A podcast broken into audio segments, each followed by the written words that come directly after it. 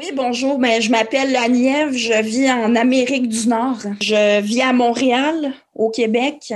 Ça doit faire euh, six ans environ là, que je suis critique du genre. Bon, moi, j'enseigne la philosophie. J'ai fait un bac, une maîtrise en philosophie. Puis après mes études en philosophie, alors que j'enseignais déjà, j'ai suivi des cours à l'université en sociologie du genre. Outre euh, mes, mes études et mon métier, je me suis impliquée dans le groupe pour les droits des femmes du Québec, qui est un groupe féministe universaliste au Québec. Bonjour et bienvenue sur le podcast Rebelles du genre. Nous sommes des femmes militantes pour l'affirmation et la protection des droits des femmes basés sur le sexe et donc notre biologie. Le sexe est la raison de notre oppression par les hommes et le genre en est le moyen. Nous sommes les rebelles du genre. Nous observons aujourd'hui avec fureur des hommes qui envahissent nos espaces, agressent nos sœurs, revendiquent nos droits. Conditionnés à la gentillesse et touchés par leur victimisation, les femmes mettent en général un certain temps à comprendre l'arnaque du mouvement transactiviste et commencent souvent par soutenir cette idéologie. Puis, elles ouvrent les yeux, constatent sa violence et la refusent. Ce podcast est là pour donner la parole à des femmes qui expliqueront pourquoi et comment elles sont devenues critiques du genre et qui témoignent de leur parcours. Écoutons leurs paroles. Je suis quelqu'un qui met la science euh, de l'avant, c'est-à-dire j'ai tendance à me présenter comme scientiste. Contrairement à ce que certains pensent, être scientiste, ça veut pas dire qu'on pense que la science ne se trompe jamais. Ça veut pas dire qu'on pense que la science a réponse à tout. Ça veut dire qu'on privilégie la science comme façon d'aller chercher des connaissances les plus précises possibles. On sait qu'on fait des erreurs euh, quand on fait de la science parce qu'on n'est pas infaillible, mais justement, qu'est-ce qui permet de corriger les erreurs d'un scientifique? Plus de science. La, science, c'est une entreprise euh, collective par laquelle on va chercher des données, on compare euh, les résultats, en fait, moi, ma raison à la base d'être contre l'idéologie du genre, c'est vraiment qu'elle est anti-scientifique. Par ailleurs, elle nuit aux droits des femmes, aux droits des enfants, aux droits des LGB et même aux droits des personnes trans elles-mêmes.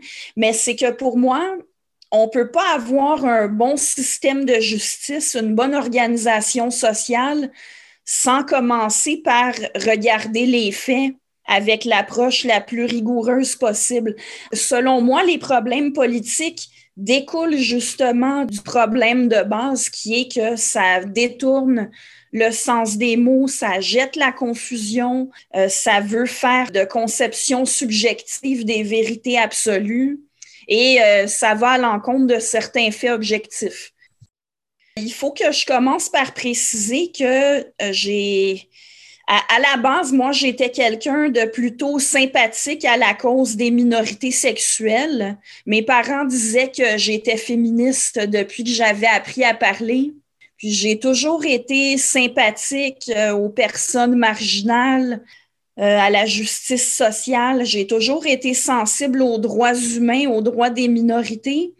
Alors, contrairement à un préjugé qui est assez répandu chez ceux qui endossent l'idéologie du genre, ceux qui sont critiques de cette idéologie-là, à la base, c'est pas tous des conservateurs et encore moins tous des réactionnaires.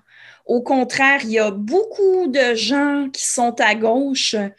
Il y a beaucoup de gens progressistes. Bon, selon moi, conservateurs et progressistes, c'est pas des antonymes parce que être conservateur, c'est être euh, prudent face au changement. Être progressiste, c'est être pour le progrès et changement n'est pas synonyme de progrès. Mais bon, c'était une petite digression, mais je la trouvais importante. Donc, euh, a priori, moi, j'étais sympathique à la cause des personnes trans comment j'ai commencé à m'intéresser au sujet, c'est euh, après avoir fait euh, mon, mon, bac, ma, ma, maîtrise en philosophie, j'avais commencé à l'enseigner au niveau collégial. En enseignant, je continuais aussi de m'instruire. J'ai continué à lire en philosophie des sciences beaucoup. C'est une branche de la philosophie qui m'intéresse particulièrement, la philosophie des sciences. Et puis, euh, quand j'ai suivi des cours de sociologie du genre, quand on est arrivé à parler de la théorie queer, je sais que vous ne me voyez pas, mais je mets des guillemets autour du mot théorie parce que selon moi, ce, n'en est pas une, c'est plutôt une idéologie. Mais il y avait une chose qui me chicotait dans ce que disait la professeure, c'était l'idée d'arrêter de coller des étiquettes sur les gens.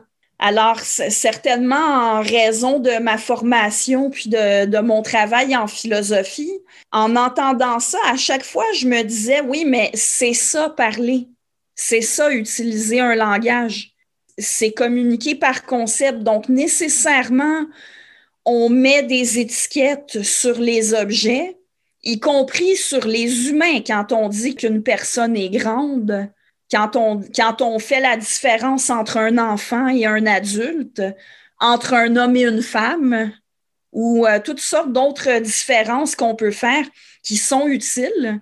C'est pas nécessairement à des fins discriminatoires euh, qu'on fait la différence. Il peut y avoir des bonnes raisons de le faire. Puis je me disais, mais si vous voulez arrêter de coller des étiquettes, ben arrêtez de parler, arrêtez d'écrire. Puis de toute manière, quand on se dit queer, ben qu'est-ce que c'est d'autre qu'une étiquette qu'on se donne? J'en avais parlé au professeur à un moment donné que cet élément-là euh, me, me, laissait perplexe. Puis, par ailleurs, euh, dans ce cours-là, c'était pas la première fois que j'entendais parler de l'existence de personnes intersexuées. J'en ai entendu parler dans le cadre du cours et l'enseignante présentait ça comme quoi c'était un peu comme la couleur de peau, que le sexe existait sur un spectre. J'ai pas immédiatement identifié pourquoi, mais quelque chose en moi le disait non, non, la comparaison est fallacieuse. Il y a quelque chose qui ne fonctionne pas là-dedans. Le, sexe n'est pas un spectre au même titre euh, que la couleur de peau. Puis plus tard, euh, comme je suis pas biologiste, je n'y avais pas pensé spontanément, mais en lisant des biologistes, j'y ai pensé, ça va à l'encontre de la théorie de l'évolution, parce que l'évolution euh, permet d'expliquer pourquoi la division sexuée s'est établie et qu'elle est restée. Il y a deux sexes, il n'y a pas une variété euh, de sexes, il y en a deux. Puis, euh, même si on accordait que le sexe est un spectre, il ne l'est pas, là, mais admettons, le problème avec l'argument euh, qui est donné par les idéologues du genre qui repose sur l'existence des personnes intersexes, c'est qu'on part de la prémisse que tout le monde n'est pas soit un homme, soit une femme, qu'il y a des cas intermédiaires qui sont quelque part entre les deux même si c'était vrai, je vais reprendre la, comparaison avec la couleur de peau. Il n'y a pas des noirs et des blancs. Il y a des personnes plus ou moins foncées. Si une personne noire, disons un Togolais, et une personne blanche, admettons euh, une Russe, ont un enfant ensemble, l'enfant va être métis. Il va probablement avoir une couleur de peau qui est entre les deux. Puis euh, il y a des gens aussi qui sont ni noirs ni blancs. Les Japonais, les Indiens, ils ne sont ni noirs ni blancs. C'est d'autres couleurs. Alors, c'est très bien tout ça, mais est-ce qu'on pourrait admettre, admettons, bon, je suppose que tout le monde euh, connaît Catherine Deneuve, l'actrice. Admettons que Catherine Deneuve, dont tout le monde sait bien qu'elle est blanche, partait de tout ça et qu'elle disait, bien, ça, ça veut dire que la couleur de peau n'existe pas objectivement. Alors moi, je m'identifie comme noire et donc je suis noire. Ben, on dirait, ben non, Catherine Deneuve n'est pas noire. Alors, même à supposer que le sexe ne soit pas binaire, en quoi on pourrait passer de ça à la conclusion que chacun peut être une femme, un homme, ou n'importe où entre les deux selon son identité subjective. C'est pas parce que quelque chose existe sur un spectre que c'est pas objectif. Donc ça, c'est les premiers éléments qui, euh, ont fait en sorte que je suis devenue, disons, perplexe par rapport à l'idéologie du genre. J'appelais pas encore ça comme ça à l'époque où j'ai suivi euh, mes cours de sociologie du genre. Euh, ce qui m'a rendu plus critique ensuite, c'est de faire la connaissance de la féministe Diane Guilbeault, une féministe québécoise qui est malheureusement décédée aujourd'hui, mais c'est elle qui m'avait invitée à devenir membre de, pour les droits des femmes du Québec. Et quand je m'étais jointe à leur première assemblée annuelle, Diane Guilbeault avait fait un exposé sur les raisons pour lesquelles le fait de permettre à n'importe quel homme d'être reconnu comme une femme par simple auto-identification, parce que depuis quelques années au Canada, c'est la loi a changé. Auparavant, au Québec, au Canada, pour euh, changer de sexe légalement, évidemment, vous et moi savons qu'on ne change pas de sexe réellement, mais pour avoir une reconnaissance de changement de sexe, il fallait faire une transition complète. Mais depuis plusieurs années maintenant, il suffit de déclarer qu'on se sent de l'autre sexe et euh, l'auto-identification suffit. Et Diane Guilbeault avait expliqué en quoi ça posait problème pour les femmes. Je l'ai écouté et je me suis dit que ce qu'elle disait avait beaucoup de sens. Un autre euh, événement, un, un, incident qui a été marquant pour moi, ça peut paraître insignifiant, mais c'est tout simplement une publication que j'ai vue sur Facebook dans un groupe féministe une autre membre du groupe a fait une publication pour demander, je me pose la question, là, je la paraphrase, c'est censé être un groupe féministe. La plupart des publications que je vois portent sur les personnes trans. Alors, je voudrais savoir, est-ce que c'est un groupe pour parler des droits des femmes ou un groupe pour parler des droits des trans? ce qui était, à mon sens, une bonne question. Puis, elle s'est fait répondre, on parle de droits des femmes trans, c'est pertinent dans le groupe, à moins que tu sois en train de dire que les femmes trans ne sont pas des femmes, ce qui voudrait dire que tu es transphobe. Ça, ça a été ce que les anglophones appellent mon peak trans. Ça n'a pas été long, en fait, parce que tout de suite, j'ai pas voulu intervenir, mais je me suis dit, effectivement, les femmes et les personnes trans n'ont pas tous les mêmes problèmes, ne vivent pas toutes les mêmes formes de discrimination. C'était parfaitement euh, légitime que quelqu'un qui considère être dans un groupe féministe se demande si on sort pas du sujet. Ça ne veut absolument pas dire que les droits des personnes trans ne sont pas une cause importante. Simplement, ce sont des causes différentes. Puis de voir qu'on disait qu'il suffit de dire que, bon, moi, j'utilise plus ça du tout, l'expression femme trans, mais de simplement dire qu'une personne trans de sexe mâle n'est pas une femme, ça suffit à se faire traiter de transphobe. Ben, moi, j'ai vraiment décroché à ce moment-là. Alors, j'ai commencé à écrire des billets de blog, à lire beaucoup sur le sujet. Et dès que je me suis retrouvée dans la mire euh, d'une militante qui défendait l'idéologie du genre et qui malheureusement pour moi avait un certain charisme, un certain leadership, elle a incité ses, ses contacts, ses connaissances à me harceler. Puis c'est là que le harcèlement envers ma personne a commencé. Et plus je lisais sur le sujet, et plus je me faisais attaquer sur les réseaux sociaux et même à mon travail éventuellement, non pas par des gens avec qui je travaille, mais par des gens de l'extérieur qui ont su où est-ce que je travaillais. Avec tout ça, je suis restée critique du genre et je, je le suis devenue de plus en plus. Pourquoi penses-tu que cette idéologie est une menace pour les femmes, pour leurs droits, pour les enfants, pour la société ou pour la démocratie? Alors, effectivement, l'idéologie du genre est une menace pour tout ça. Euh, je réitère qu'à la base, c'est un problème parce que c'est anti-scientifique. Alors, c'est que non seulement ça repose pas sur des bases empiriques, ça vient nier des faits scientifiquement établis, mais en plus, euh, les, les tenants de l'idéologie du genre veulent empêcher toute critique veulent empêcher même qu'on pose des questions. Bon, on a le droit de poser des questions à condition que ce soit les questions qu'eux veulent entendre. Alors évidemment, dès qu'un groupe veut imposer de la censure, c'est dangereux pour la science et pour la démocratie. Mais ça va ensemble. On ne peut pas avoir une bonne organisation sociale, un bon système de justice si on ne regarde pas la réalité, y compris les faits sur l'être humain.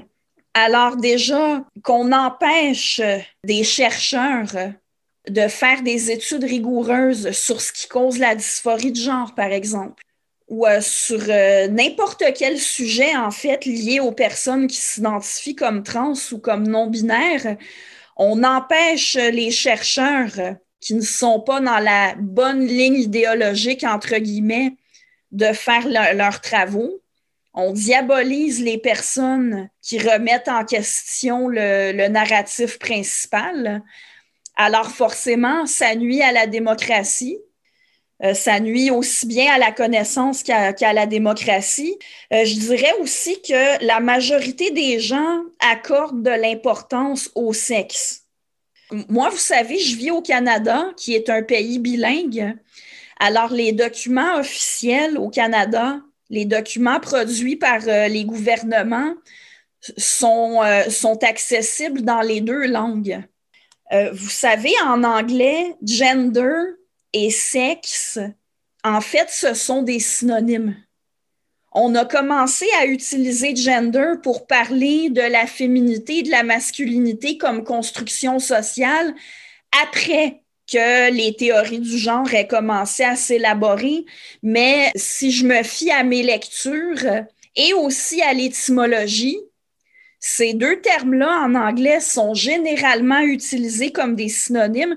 Vous savez, gender et aussi genre en français. En fait, ça vient de Genesis en grec et de genus en latin, qui était carrément utilisé pour euh, désigner les parties génitales.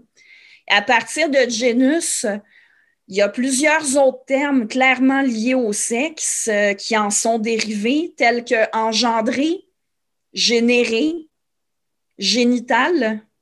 Puis il y a plusieurs mots anglais aussi qui en viennent. Les idéologues du genre ont détourné le sens des mots. Puis, les idéologues du genre insistent beaucoup sur la distinction entre sexe et genre, mais je remarque que par ailleurs, ils jouent beaucoup sur la confusion aussi. Le fait de vivre au Canada, j'ai lu plusieurs documents officiels qui portait sur euh, ce qu'on appelle les droits des personnes trans, les droits liés à l'identité de genre, à l'expression de genre. Puis je remarquais que c'était pas rare que quand c'était écrit gender sur la version anglaise, c'était écrit sexe sur la version française. Écoutez, dernièrement au Québec, le gouvernement qui est en place en ce moment a voulu établir que sur les documents officiels, on aurait deux mentions, c'est-à-dire la mention de sexe qui correspond au sexe réel de la personne constatée à la naissance, et qu'on ajouterait pour ceux qui le souhaitent la mention de leur identité de genre. Et devinez qui a protesté? Les idéologues du genre, les transactivistes. Et pourtant, ce sont eux qui demandent depuis des années, qui martèlent que les, gens font pas la différence entre sexe et genre, qui est que les gens s'ouvrent l'esprit, qui s'éduquent, qui font, qui fassent la différence entre sexe et genre. Pour la première fois, à ma connaissance, un gouvernement parle de vraiment faire la différence et ils sont les premiers à s'en plaindre. Ils veulent entretenir la confusion et à partir de là, ils veulent empêcher tout le monde de questionner. J'ai pas besoin de vous dire qu'ils empêchent les femmes qui craignent pour leurs droits de, ben, ils essaient, en tout cas, de nous empêcher de nous exprimer. Pourquoi ça nuit aux droits des femmes? Bien, à la base, comment voulez-vous revendiquer les droits des femmes si vous leur enlevez le, le mot qui sert à désigner leur groupe? Parce qu'ils ont euh, vidé le mot femme de, son sens On ne peut plus définir le mot femme comme femelle de l'espèce humaine. Ils n'ont jamais proposé de définition alternative substantielle et de toute façon, pourquoi on aurait besoin d'une définition alternative? Pour la majorité des gens, le sexe est important. C'est pour ça qu'on a des mots pour euh, distinguer les humains selon leur sexe.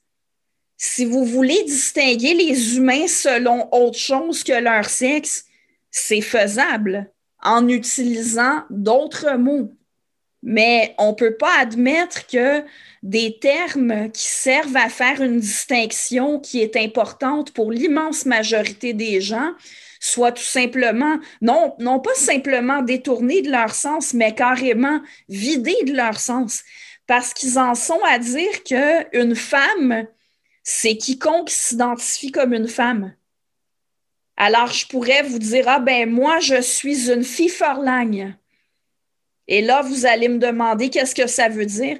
Ben, une fille forlagne, c'est n'importe qui s'identifiant comme une fille forlagne. Mais vous n'êtes pas plus avancé. Vous savez très bien que ce n'est pas un mot. Et que si je ne peux pas vous donner une définition qui ne répète pas le mot lui-même, bien, ce n'est tout simplement pas un mot. D'un point de vue plus concret, euh, plusieurs féministes, euh, puis en fait plusieurs personnes, hein, pas seulement des féministes, ont développé sur les problèmes que ça peut poser de, vouloir remplacer ce qu'ils appellent le genre par le sexe. Alors, le, genre, ils ont commencé par euh, dire que c'était une construction sociale, la féminité, la masculinité, mais c'en est venu au point où le, genre serait subjectif, ce serait comment la personne se sent. Alors, quiconque se sent femme est une femme, quiconque se sent homme est un homme, quiconque se sent ni l'un ni l'autre est non-binaire. Puis, euh, il faudrait qu'on organise euh, tout en fonction de ça plutôt que le sexe. D'ailleurs, ils n'ont jamais expliqué ce qui était censé vouloir dire se sentir femme. Et ça fait que la seule façon de savoir si quelqu'un est une femme, c'est si la personne le dit. Mais le problème, c'est qu'il euh, y a des contextes dans lesquels on tient compte du sexe et même dans lesquels on sépare par sexe pour des bonnes raisons. Et si on arrête de le faire, c'est souvent dans le désintérêt ben, de tout le monde, mais encore plus des femmes. Et ça pose aussi des problèmes particuliers, aussi bien pour les LGB que même pour les personnes trans elles-mêmes. Alors, par exemple, dans le sport, c'est pas par genre qu'on sépare traditionnellement, mais par sexe et pour des raisons objectives euh, très claires, c'est-à-dire que les hommes et les femmes ne sont pas pareils physiquement et que si on mélange les sexes dans le sport, ce n'est pas équitable pour les femmes et ce n'est même pas sécuritaire pour les femmes. Et pas seulement dans les sports de combat. Si vous prenez un sport comme le soccer, le, le football, c'est pas un sport euh, de combat, mais il y a des contacts il y, a, un risque de contact assez important. Puis je pourrais multiplier les exemples, mais je pense que ce n'est pas nécessaire. J'en reviens tout simplement pas que on en soit à se faire demander la preuve que c'est inéquitable et dangereux pour les femmes qu'on laisse des hommes qui s'identifient comme des femmes participer à leur compétition sportive. Qu'est-ce que ça prend de plus comme preuve que les hommes sont plus forts que les femmes? C'est comme un fait établi.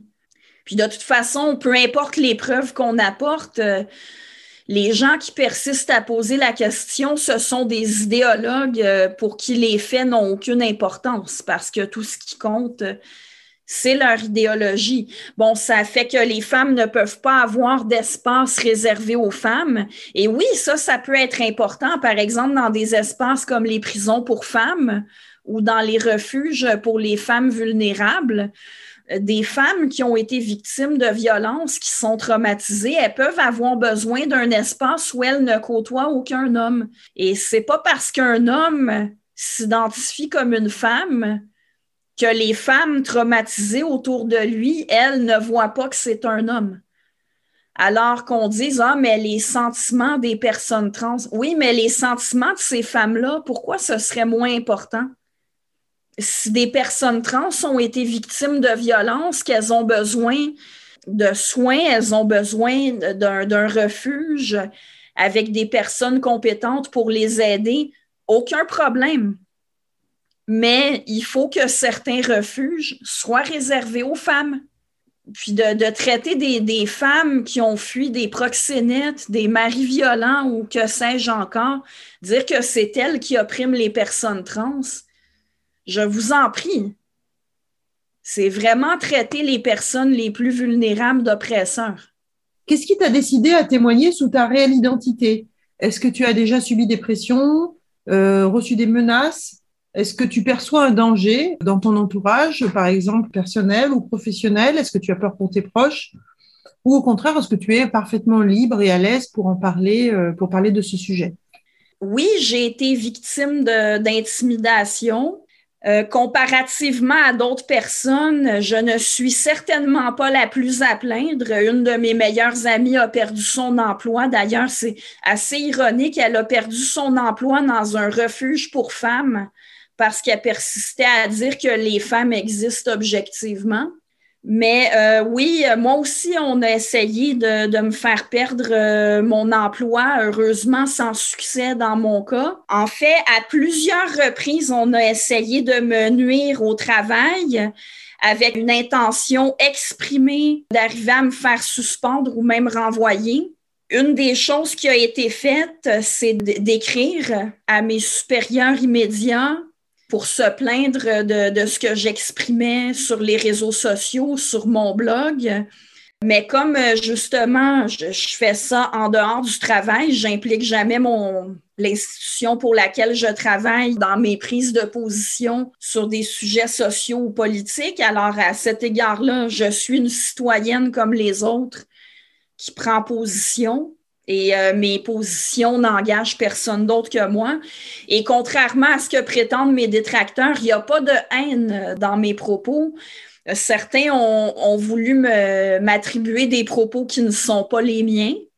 Mais euh, étant donné que justement mon blog, euh, mes supérieurs pouvaient très bien aller le, consulter, alors ils ne peuvent pas amener de preuves que j'ai dit des choses que justement je n'ai jamais dites. Alors ça, ça, a été fait euh, à cinq, six reprises, hein, que des, personnes qui, ne me connaissent pas du tout et qui n'ont aucune idée comment ça se passe à mon travail, euh, écrivent à des supérieurs à mon travail. Euh, une autre chose qui En fait, ça, ils ne l'ont pas fait. C'était un projet qu'ils avaient. Je l'ai su grâce à une personne qui était dans un groupe secret de militants qui m'a averti avec des captures d'écran qu'ils étaient un groupe à avoir collecté des captures d'écran pour euh, essayer de s'en servir contre moi. Ils venaient examiner mes pages euh, sur Facebook. Ils prenaient des captures d'écran, ils les sortaient souvent de leur contexte et que leur projet, c'était de contacter l'association étudiante où je travaille Finalement, apparemment, ils l'ont pas fait, à moins qu'ils l'aient fait puis qu'il n'y ait pas eu de suite, parce que à mon travail, il n'y en a pas de problème. C'est vraiment des gens extérieurs à mon travail qui ont un problème avec moi. Par contre, je sais qu'ils ont envoyé un document de capture d'écran à un moment donné à la direction des ressources humaines. Ça a débouché sur euh, rien parce que justement, de leur point de vue, les captures d'écran étaient choquantes, mais du point de vue de monsieur et madame tout le monde, ce que j'écrivais était parfaitement raisonnable. J'ai le droit de prendre position sur des sujets sociaux et des sujets politiques euh, comme tout le monde. Il y a même une personne qui est allée jusqu'à appeler la coordonnatrice de mon département en prétendant être la mère d'un élève pour me dénoncer pour deux choses. Elle disait que j'intimidais son fils et plusieurs autres élèves. Et elle disait aussi que je faisais de la prostitution sur Internet. Alors là, on tombe dans le mensonge et la calomnie complète. Et euh, la coordonnatrice ne l'a pas cru une seconde. De toute façon, elle a dit à la dame, ben, il faudrait que vous me donniez le nom de votre fils pour que je valide auprès de lui, puis pour qu'il me dise ce qui s'est passé exactement. Puis la dame n'a pas voulu. Puis elle n'a même pas voulu dire auquel de mes cours son fils est inscrit. Alors, elle a dit, mais écoutez, je ne peux pas prendre un appel, je ne peux pas prendre une plainte anonyme comme ça, je ne sais même pas de qui ça vient. N'importe qui pourrait nous appeler pour raconter n'importe quoi sur un de nos enseignants. Ce qui était probablement ce qui était en train d'arriver à ce moment-là. Puis aussi, il y a une chose qu'il ne faut pas oublier, c'est mes détracteurs, ils me dépeignent comme euh, une harceleuse. Euh, une intimidatrice épouvantable, mais euh, déjà, mes élèves, ce sont des adultes. Ils donnent souvent une image de moi comme quoi je m'en prends à des plus faibles que moi. Euh, déjà, écoutez, euh, intimider les garçons de ma classe, habituellement, sont plus forts que moi. C'est des adultes. J'enseigne à des adultes. Alors, la, la manière dont ils décrivent le scénario qui se sont inventés ne colle tellement pas à la réalité qu'ils n'ont pas été pris au sérieux à mon travail. Mais euh, ils ont quand même essayé de me faire perdre mon emploi. Je suis de ceux qu'on a essayé de, de canceller, comme on dit. Ben, pourquoi j'en parle à visage découvert? Déjà, ça servirait à rien à ce stade-ci d'essayer de me cacher parce que on peut facilement euh, trouver mes positions sur ce sujet-là. Et ça fait déjà un moment qu'il y a des gens qui en parlent. Des fois, je croise des gens sur les réseaux sociaux, je ne les connais pas du tout, mais eux connaissent mon nom. Puis ils disent Ah, Annie-Ève Collin, la turf, euh, t'es qui, toi? Je te connais pas, qu'est-ce que tu veux? Ce qui est drôle, c'est que parfois, le sujet du fil de discussion n'a rien à voir avec euh, le genre. Hein il y a vraiment des gens obsédés par ça. Là. Ils, te voient quelque part. Ah, la turf. Ben, je pense que c'est important d'en parler. J.K. Rowling, euh, elle nous a fait un gros cadeau. Hein. Euh, j'imagine que ceux qui m'écoutent n'ont pas besoin que je leur dise euh, exactement ce qui est arrivé. J.K. Rowling, c'est une femme qui a la chance d'être tellement riche que c'est impossible de lui faire perdre son gagne-pain. Et bon, elle est, elle est célèbre, elle est imbannissable. Hein. Vous savez, quand on parle de la cancel culture en français, on a traduit par culture du bannissement. C'est impossible de faire disparaître J.K. Rowling, mais il y en a plein des femmes comme elle à qui on fait la même chose. Elle, pourquoi ça a été un cadeau pour nous qu'elle qu'elle se décide à parler, c'est que justement, c'est impossible de lui enlever sa visibilité. Alors, ça fait en sorte que beaucoup de gens qui n'étaient pas au courant de la situation se sont rendus compte. Elle a dit que les personnes qui ont des menstruations sont des femmes. Pour la majorité des gens, ils entendent ça, ils disent, ben évidemment.